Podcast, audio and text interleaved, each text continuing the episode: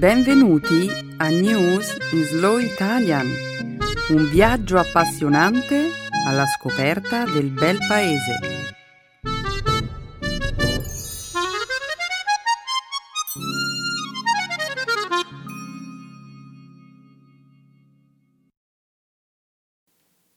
Oggi è giovedì 24 marzo 2016. Benvenuti a una nuova puntata di News in Slow Italian. Ciao Benedetta, un saluto a tutti i nostri ascoltatori. Oggi apriremo la prima parte del nostro programma con la notizia dei terribili attentati terroristici che hanno colpito la città di Bruxelles lo scorso martedì. Parleremo poi della storica visita a Cuba del presidente americano Barack Obama.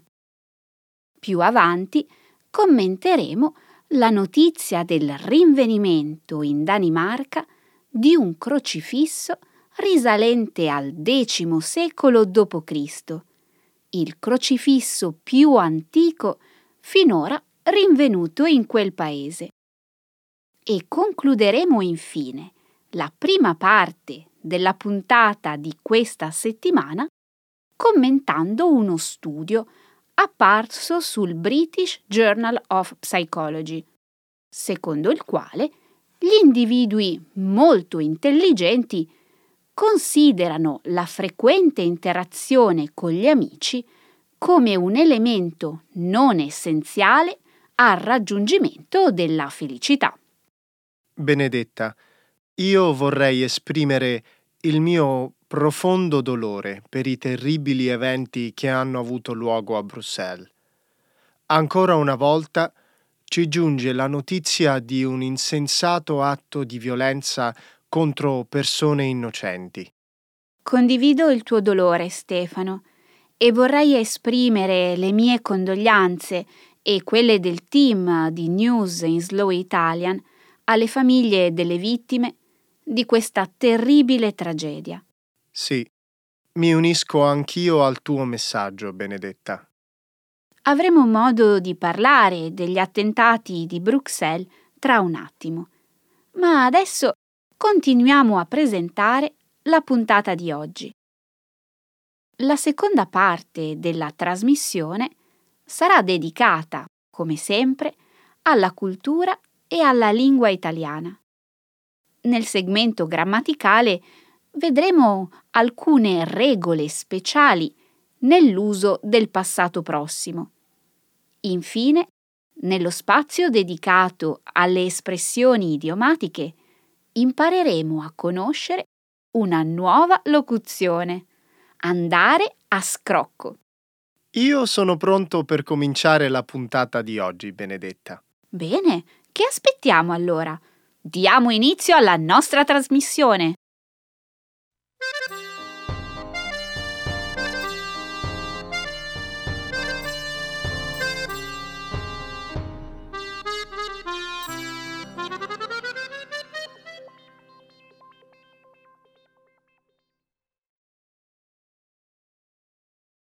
Bruxelles sotto attacco terroristico. Almeno 20 persone sono morte e decine sono rimaste ferite in una esplosione che ha devastato la sala delle partenze internazionali dell'aeroporto di Bruxelles lo scorso martedì mattina. Poco dopo, un'altra esplosione ha scosso la stazione della metropolitana di Malbec, nei pressi dei palazzi che ospitano le principali istituzioni dell'Unione Europea. L'esplosione ha ucciso più di 20 persone e ha provocato il ferimento di 130 persone. Il bilancio delle vittime è destinato a salire. Lo Stato islamico ha rivendicato la responsabilità degli attacchi coordinati che hanno avuto luogo nella capitale belga. Secondo quanto si legge in un comunicato pubblicato dall'agenzia di stampa AMAC, legata al gruppo terroristico, gli attentati sono stati messi a segno contro un paese che partecipa alla coalizione internazionale contro lo Stato islamico.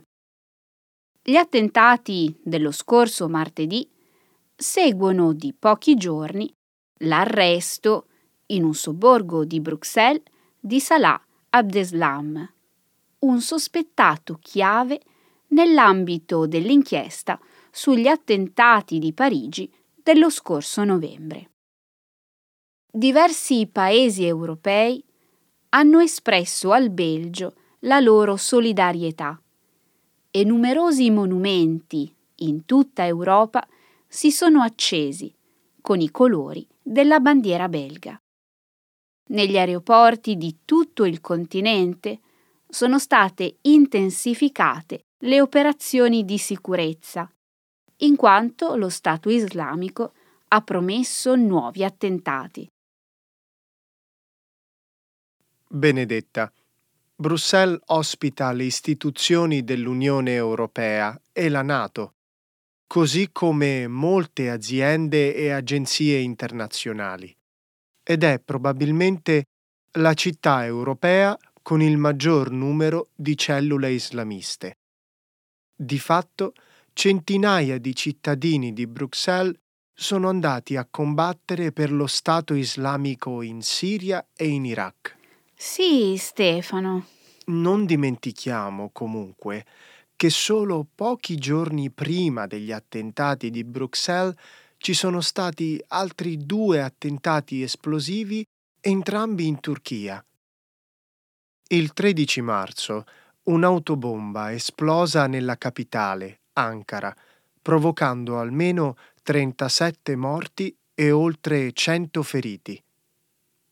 L'attentato è stato rivendicato dal gruppo militante curdo TAC. Poi lo scorso sabato un attentatore suicida legato all'ISIS ha ucciso quattro persone in una zona turistica di Istanbul. Vuoi dire che gli attentati in Turchia e quelli di Bruxelles fanno parte dello stesso problema? La situazione in Siria?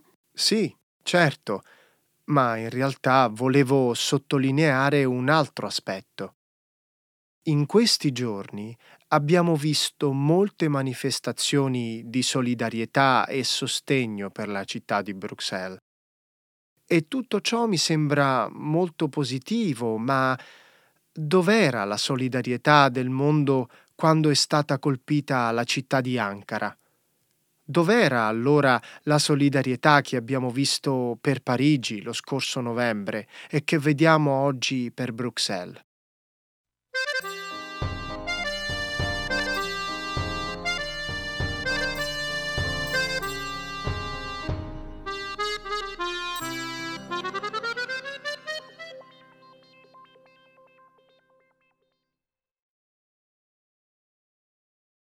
Obama per la prima volta in visita a Cuba. Il presidente Barack Obama ha concluso una storica visita di tre giorni a Cuba. È la prima volta, dopo 88 anni, che un presidente statunitense in carica visita l'isola comunista.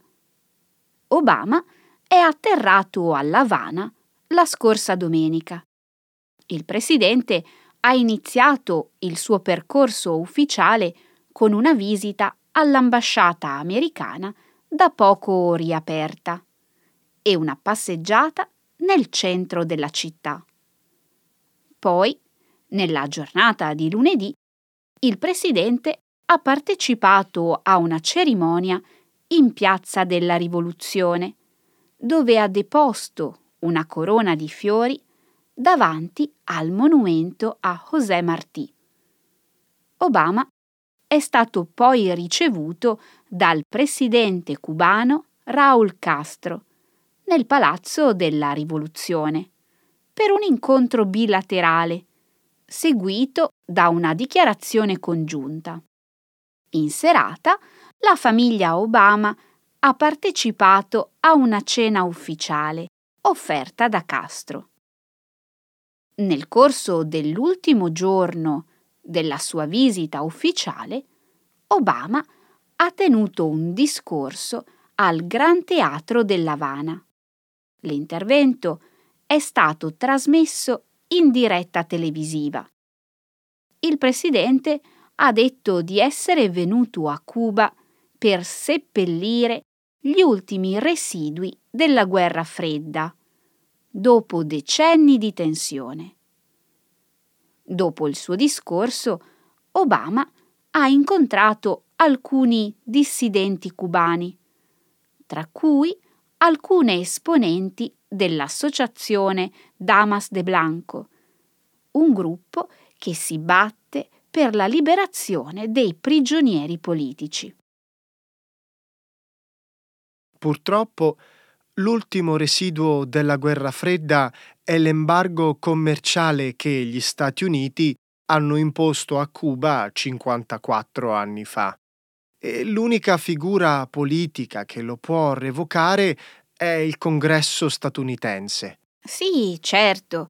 Tutti sappiamo che Obama non ha il potere di revocare l'embargo. Ma la sua visita a Cuba coincide con un'epoca di grandi cambiamenti per il paese. Cambiamenti che avranno un grande impatto sulla vita degli 11 milioni di abitanti dell'isola. Cuba, di fatto, sta già cambiando profondamente. Mm, ma tutto questo sarà sufficiente? Beh, è un primo passo. Obama ha invitato i cubani a scegliere la democrazia, a dire quello che pensano senza timore e a scegliere il loro governo mediante libere elezioni. Sì, a parole facile. Questo è vero, ma qualche miglioramento c'è già. I giovani sentono un nuovo entusiasmo per il futuro i cambiamenti più interessanti, di fatto, si osservano nella sfera economica. Una rivoluzione silenziosa si sta compiendo nelle case dell'Havana, sui tavoli da cucina e sui computer portatili, spesso tenuti insieme con pezzi di ricambio. Una rivoluzione imprenditoriale? Esatto una nuova generazione di imprenditori cubani sta lanciando una serie di imprese private e sono imprese di successo. Oggi a Cuba i lavoratori autonomi rappresentano quasi il 30% della forza lavoro e in un paese in cui Fidel Castro nel 1968 1968 si era impegnato ad eliminare l'imprenditorialità privata, è già una bella svolta, non credi?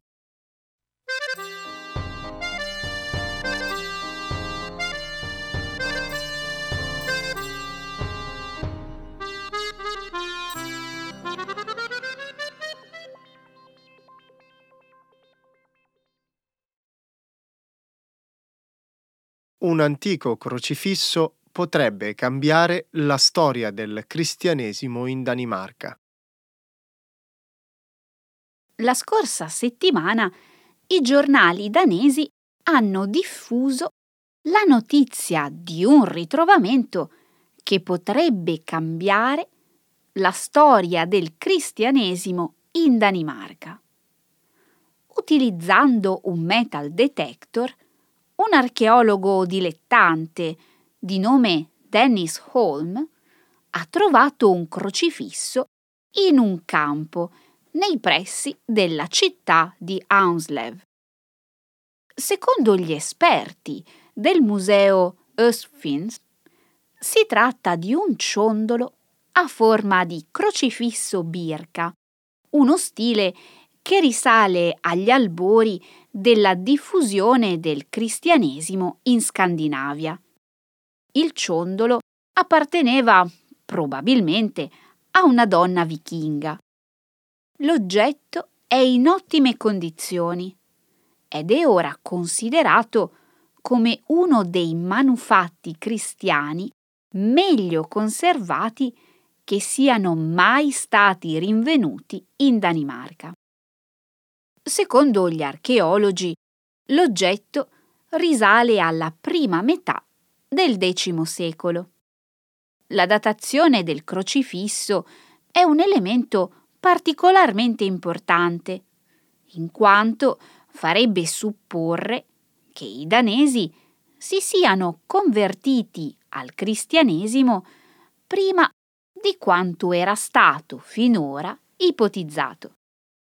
Fino a questo momento, infatti, si pensava che la più antica raffigurazione di Cristo crocifisso esistente in Danimarca fosse quella rappresentata su due grandi pietre runiche scolpite nel 965 d.C. nella penisola dello Jutland. Hmm, interessante. Eh, sempre che tutto questo sia vero. In che senso sempre che tutto questo sia vero? E pensi che il crocifisso possa essere falso? Oh, no, no. Eh, il crocifisso è con ogni probabilità autentico, ma non offre una prova definitiva del fatto che i danesi si siano convertiti al cristianesimo in un'epoca anteriore a quella finora indicata dagli storici. Beh, gli storici attualmente ritengono che nel 1050, alla fine dell'epoca vichinga, la maggior parte della popolazione danese avesse accolto la religione cristiana. Sappiamo inoltre che i primi missionari cristiani erano arrivati nel paese circa 200 anni prima, intorno all'anno 850 d.C., anche se in realtà non erano riusciti a convertire i vichinghi. In ogni caso, possiamo ipotizzare che la persona che possedeva questo crocifisso eh, lo indossasse come ciondolo, quindi non c'è alcun dubbio sul fatto che lui o lei avesse abbracciato la fede cristiana. No, non è detto. La cristianizzazione dei vichinghi è stato un processo graduale.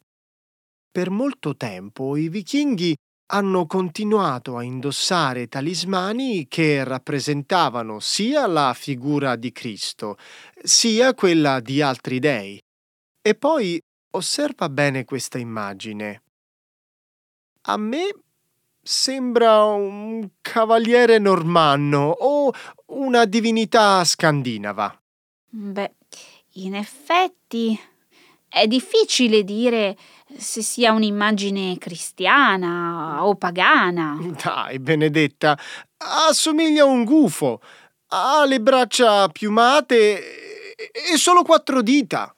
Secondo me, questo oggetto presenta delle caratteristiche figurative simili a quelle che vediamo nelle pietre runiche di Gelling, che vennero scolpite nel 965 d.C. nello Jutland e che fino a questo momento venivano indicate come la più antica rappresentazione di Cristo sulla croce esistente in Danimarca, il che potrebbe essere una prova del fatto che l'oggetto rinvenuto ad Hounslev è un crocifisso? O forse no.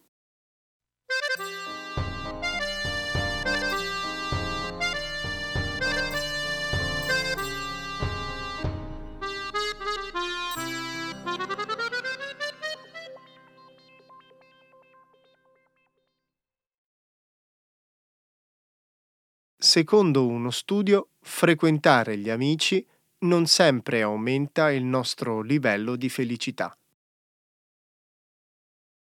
Il mese scorso il British Journal of Psychology ha pubblicato un articolo che analizza l'impatto di fattori come l'intelligenza, la densità demografica e l'amicizia sul livello di felicità nelle società contemporanee. Nell'articolo i ricercatori spiegano i risultati ottenuti utilizzando un approccio tipico della psicologia evolutiva. Lo studio propone la cosiddetta teoria della felicità nella savana, secondo la quale alcune delle situazioni e circostanze che incidevano sulla soddisfazione esistenziale dei nostri antenati continuano ad influenzare la vita al giorno d'oggi. Le persone che vivono nelle zone rurali sono tendenzialmente più felici rispetto agli abitanti delle aree urbane, spiegano i ricercatori, perché i nostri antenati vivevano in gruppi non superiori alle 150 unità e di fatto trovavano difficile coesistere in gruppi più grandi. In questo contesto, le relazioni di amicizia avevano un ruolo chiave nel determinare la felicità individuale, in quanto i nostri antenati facevano affidamento su tali rapporti nell'ambito di varie attività, come la caccia e la crescita dei figli. Questa dinamica, tuttavia, non sembra applicarsi alle persone estremamente intelligenti. I ricercatori hanno scoperto che gli individui più intelligenti tendono a sperimentare un livello inferiore di soddisfazione esistenziale all'aumentare della frequenza delle occasioni di socializzazione con gli amici. Secondo l'ipotesi avanzata nell'articolo, le persone più intelligenti sono capaci di adattarsi meglio all'ambiente contemporaneo e avrebbero quindi meno difficoltà a vivere in zone densamente popolate e a socializzare meno frequentemente con gli amici. A me sembra che questa ricerca avanzi delle ipotesi sensate. Di fatto io ho avuto spesso questa sensazione.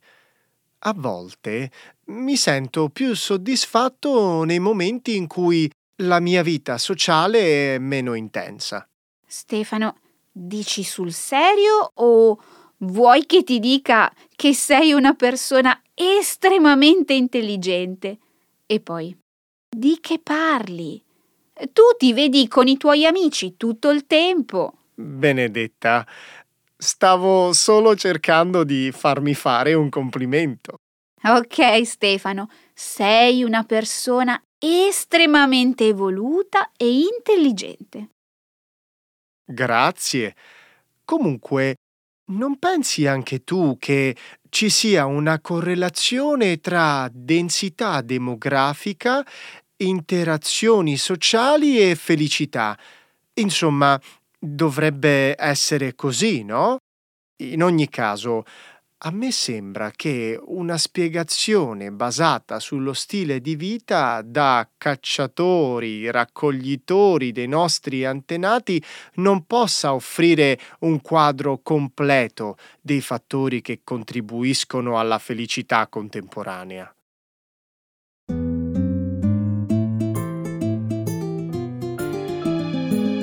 Adesso la grammatica. Per capire le regole di una lingua poetica.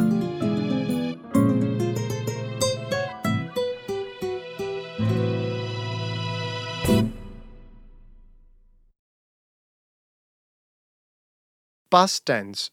Special rules and uses of the passato prossimo. Hmm, che cos'è la felicità? Secondo te? È possibile darne una definizione? Secondo me sì. La felicità è un bicchiere di vino con un panino, la felicità. Il tuo sguardo innocente in mezzo alla gente, la felicità. Felicità, senti nell'aria c'è già la nostra canzone d'amore che va. Basta, Stefano. Non sono in vena di canzoni. Forse ho cominciato la nostra conversazione con la domanda sbagliata. Mi stai dicendo che non approvi il concetto di felicità espresso dai cantanti Albano e Romina negli anni Ottanta? Beh, forse per loro la felicità può essere un panino imbottito di mortadella, ma per me è qualcosa di più complicato. Allora sarebbe meglio cambiare discorso. È troppo difficile per te pensare a cosa veramente ti rende felice? Credo che sia difficile trovare una definizione perché, come tutti i sentimenti, la felicità è qualcosa di molto soggettivo. Tutto qui. Ho finito. Ok, su questo hai ragione. Beh, allora parliamo della felicità mondiale. C'è infatti chi usa specifici parametri per calcolare il World Happiness Index. Esiste un indice di felicità dei popoli? Certo, è una classifica che esamina 157 paesi e che tiene conto di diversi fattori, come il benessere economico, la corruzione, la libertà, la generosità, il sistema sanitario, l'aspettativa di vita. Eh, va bene, va bene, ho capito. Si tratta, in sintesi, di un rapporto economico-scientifico che traccia un quadro complessivo sul mondo della felicità e del benessere. Beh, certo, non c'è felicità se non ci sono i soldi. Immagino che agli ultimi posti ci saranno i paesi più poveri. Eh, purtroppo è vero, ma non è detto comunque che le nazioni più ricche e potenti siano le prime in classifica. Stati Uniti e Gran Bretagna, per esempio, occupano soltanto il quindicesimo e ventunesimo posto. Mm. E l'Italia? E il bel paese, invece, è passato al cinquantesimo posto. Questi dati, però, fanno riferimento agli anni 2013-2015 e il rapporto è stato pubblicato nel 2016. Pensi che gli italiani oggi siano meno felici rispetto al passato? Mm, questo non lo so. Forse comunque qualcosa negli ultimi anni è cambiato. Eh, un'altra domanda. Dunque, abbiamo visto che gli italiani non sono un popolo molto soddisfatto, ma quali sono i tre paesi più felici del mondo?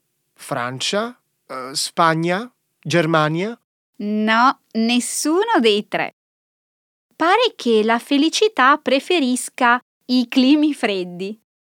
Islanda e Svizzera, infatti, sono al terzo e secondo posto, mentre the winner is la Danimarca. Beh, allora avevano ragione Albano e Romina quando cantavano che la felicità è la pioggia che scende dietro le tende, la felicità, abbassare la luce per fare la pace, e la felicità. Eh sì, caro Stefano, purtroppo il sole e il bel tempo non sempre bastano a rendere la gente felice. Ecco le espressioni, un saggio di una cultura che ride e sa far vivere forti emozioni.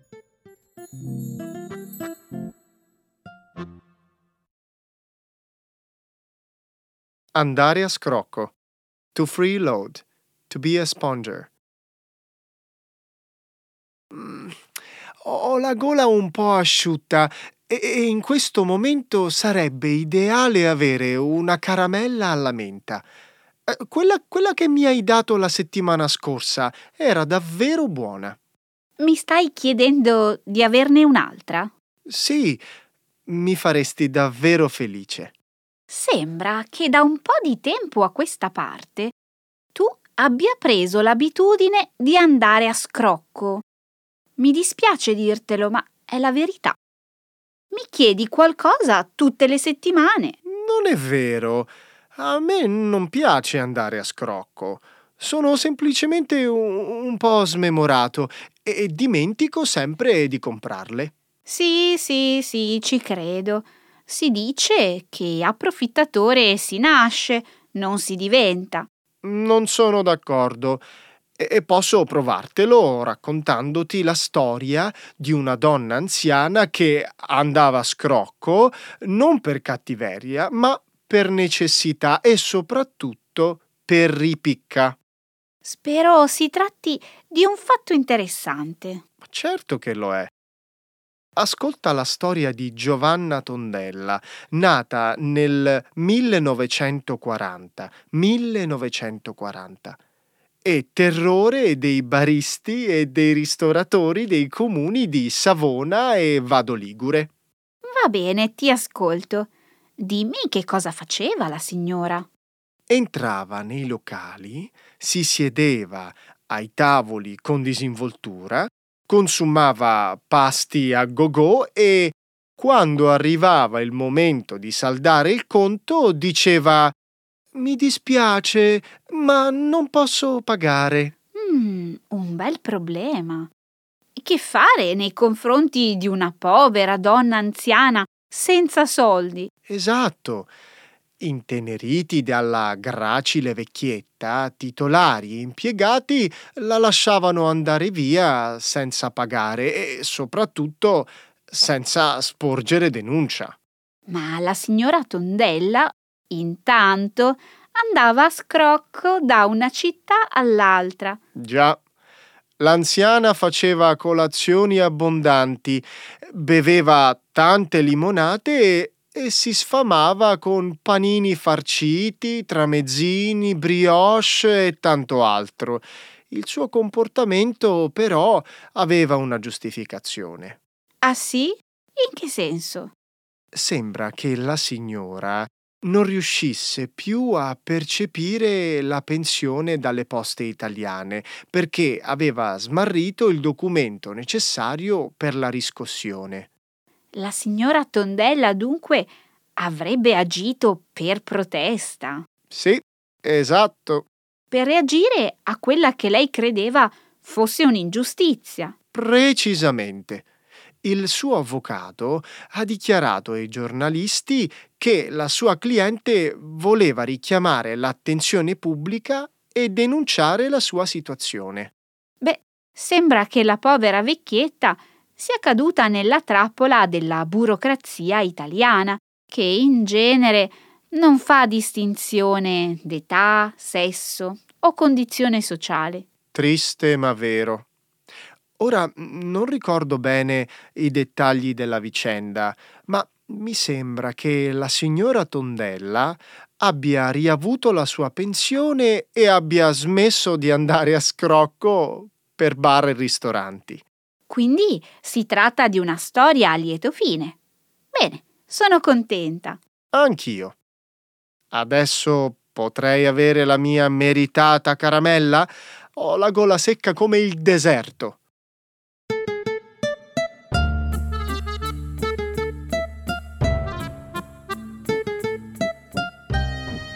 Ok Stefano, il nostro tempo è finito anche questa settimana, ma prima di andare via facciamo gli auguri di buona Pasqua. Ebbene sì, assolutamente. Buona Pasqua a tutti. Buona settimana e ci risentiamo giovedì prossimo. E mi raccomando, non andate a scrocco. Ciao a tutti. Ciao.